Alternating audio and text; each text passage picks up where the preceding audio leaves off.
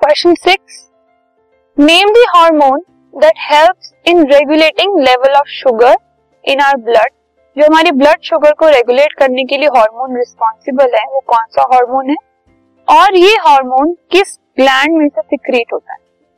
So the hormone that help in regulating sugar level in blood is insulin insulin जो है, वो हमारी body में शुगर का लेवल मेंटेन करके रखता है और ये पैनक्रियाज में से सिक्रीट होता है।